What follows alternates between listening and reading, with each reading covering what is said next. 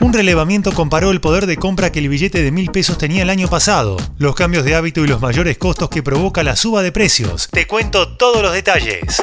Soy Fernando Bolán y esto es Economía al Día, el podcast de El Cronista, el medio líder en economía, finanzas y negocios de la Argentina. Seguinos en nuestro canal de Spotify y escuchanos todas las mañanas.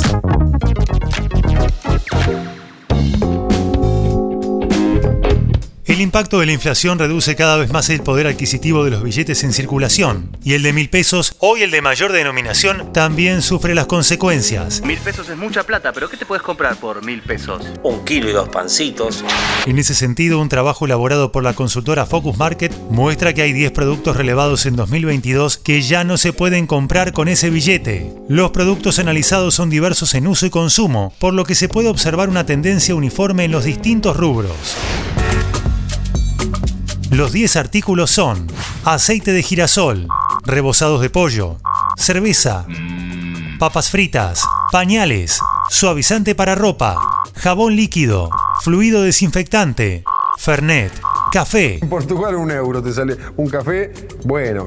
En los casos del aceite de girasol de 3 litros y de un paquete de rebozados de pollo por 360 gramos, en 2022, con mil pesos, el consumidor recibía un vuelto de 160 y 500 pesos respectivamente. Mientras que actualmente para comprar los mismos productos, aparte del billete de mil pesos completo, se deben agregar 800 pesos más para comprar el aceite y 200 pesos más para comprar el paquete de rebozados de pollo. Es un montón de plata, es muchísima plata, mil pesos.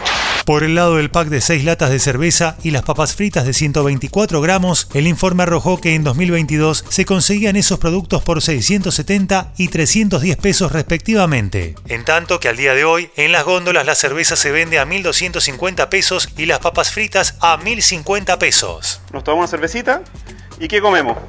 Una papa frita. El director de la consultora, Damián Dipache, aseguró en conversaciones con el cronista que la pérdida de poder adquisitivo de nuestra moneda se está acelerando y la nominalidad de la moneda está en su nivel más bajo desde la hiperinflación. Cada vez los argentinos requieren de más cantidad de billetes para realizar la misma misión de compra. De hecho, una compra que en 2022 se hacía con un billete de mil pesos, hoy requiere tres o cuatro billetes adicionales para poder realizarla.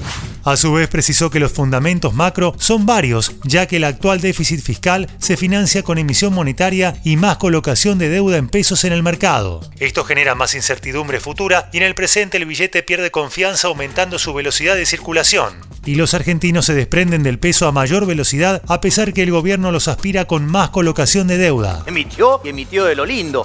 Los pañales XL de 36 unidades y el suavizante para ropa de 3 litros, por su parte, el año pasado se encontraba a 772 pesos y 520 respectivamente. Ahora los mismos productos figuran a 1.780 pesos y 1.200 cada uno. En el caso del jabón líquido para ropa de 3 litros en 2022 se vendía a 575 pesos y actualmente se consigue a 1.220 pesos, mientras que el fluido desinfectante de 770 mililitros antes se comercializaba por 610 pesos y ahora por 1120.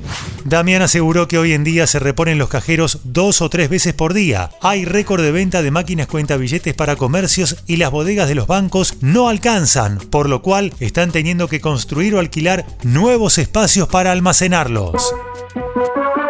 Esto fue Economía al Día, el podcast de El Cronista. Seguinos en nuestro canal de Spotify y escuchanos todas las mañanas. Y si te gustó el podcast, podés recomendarlo. Guión y coordinación periodística, Sebastián de Toma. Producción, SBP Consultora. Hasta la próxima.